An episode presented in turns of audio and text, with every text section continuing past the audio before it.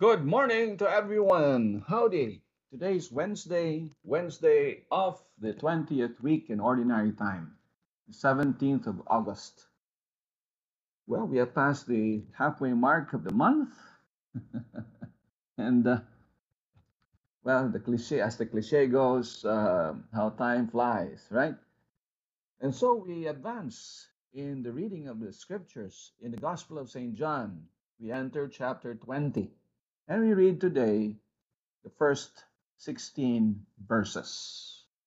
Jesus said to his disciples, The kingdom of heaven is like a landowner going out at daybreak to hire workers for his vineyard. This is an interesting uh, comparison that the Lord makes about the kingdom of heaven, which already begins here on earth with the church. And in this church, we are made up of men and women redeemed by Christ who are uh, let out in the world as in a vineyard. And in the vineyard, well, we work. Some people work uh, earlier, some people work later, some people have different work arrangements. But it is a vineyard where we prepare for the harvest. We work hard for the harvest. And um, as you may recall, the other um, comparisons the Lord made of the kingdom of heaven. There would be the harvest time, which would be the end of the world, and his angels would harvest. And, and, and the weeds they would send to, to burn in fire, and the wheat, the good the fruit, is gathered into barns. That's hell and heaven, respectively, right? Well, the story continues that he made an agreement with the workers for one denarius a day and sent them to his vineyard. Going out at about the third hour, he saw others standing idle in the marketplace and said to them, You go to my vineyard too, and I will give you a fair wage. So, this uh, wage that uh, the, the uh, master, the landowner, agrees with his uh, workers symbolizes heaven, the things of heaven. That uh, you remember the other day we learned about uh, the um, for those who have left uh, family, uh, husband, wife, children, houses. God wanted to give the hundredfold. Well, this hundredfold is seen in so many good things that the Lord gives us in this life.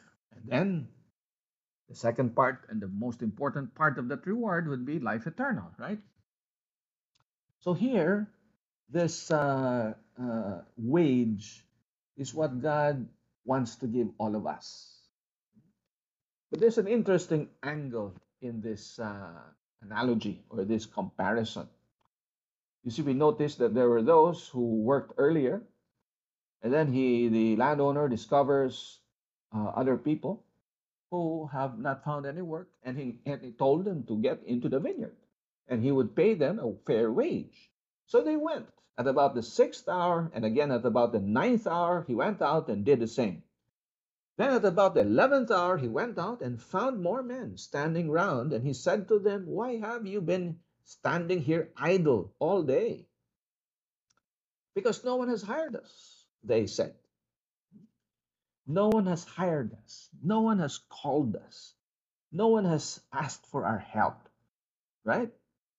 Well, the Lord is asking us to help Him work in the world to save souls. We are all called to do this. Some of us answer earlier, early, others answer later. And that's the way it is. I know and I sort of regret that I only discovered my vocation when I was 16. I, I thought it would have been better had I not wasted my first years of uh, adolescence in uh, terrible things, we may say, or let's put it that way waste of time. And had I had I received the call earlier, then I would have spent more time in the Lord's vineyard, right? In answering and serving that call. But the Lord mysteriously uh, arranged it differently. Some of us come early, others answer the call late. But all of us, we have to answer the call. As these uh, gentlemen or men answered the call of the landowner to work in his vineyard. You go into my vineyard too. Those who were found at the 11th hour and uh, they were there, they said, because no one had hired them. So this landowner hired them. In the evening, the owner of the vineyard came to his bailiff, called the workers and pay them their wages, starting with the last arrivals and ending with the first. So those who were hired at about the 11th hour came forward and received one denarius each. When the first ones came, they expected to get more because they had spent, naturally, they had spent more time working. And uh, but they too received one denarius each. So they took it, but grumbled at the landowner. The men who came last, they said, have done only one hour work, and you have treated them the same as us, though we have done a heavy day's work in all the heat. Well, that complaint would uh, sound very justified, right? if we think of these rewards and uh, salaries in this world. But as it is, the Lord assures us, promises us eternal life. I recall St. Uh, Thomas Aquinas, who was trying to understand the different uh, degrees of happiness in heaven for different for different souls. Obviously, they had done different things on earth. Some would have done more, etc. And how will that happiness be in heaven? Would they be also uh, graduated? I mean, um, measured, more for others, less for other, uh, less for others. No, our Lord said, everyone, those who make it will gain eternal life. So that means the same happiness. But this genius of Saint Thomas came out with this uh, explanation that everybody would everybody's soul would be let's say compared comparable to a, a container of water in heaven all these containers would be full of water but some containers will only be uh, have uh, a capacity for 10 liters others 5 liters others 10 uh, 10 cc but all of them will be full. All of them will be really happy, equally happy, full of happiness. But each one would have different capacities. So, we, with that in, uh, with uh, in our minds, we can uh, transpose that to this uh, gospel that we are finishing.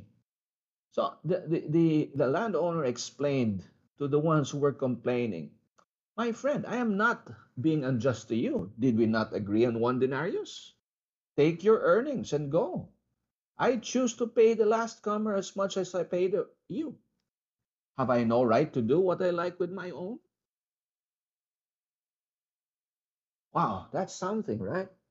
For us to understand heaven. But the Lord comes forth with a uh, practical uh, lesson to end this gospel.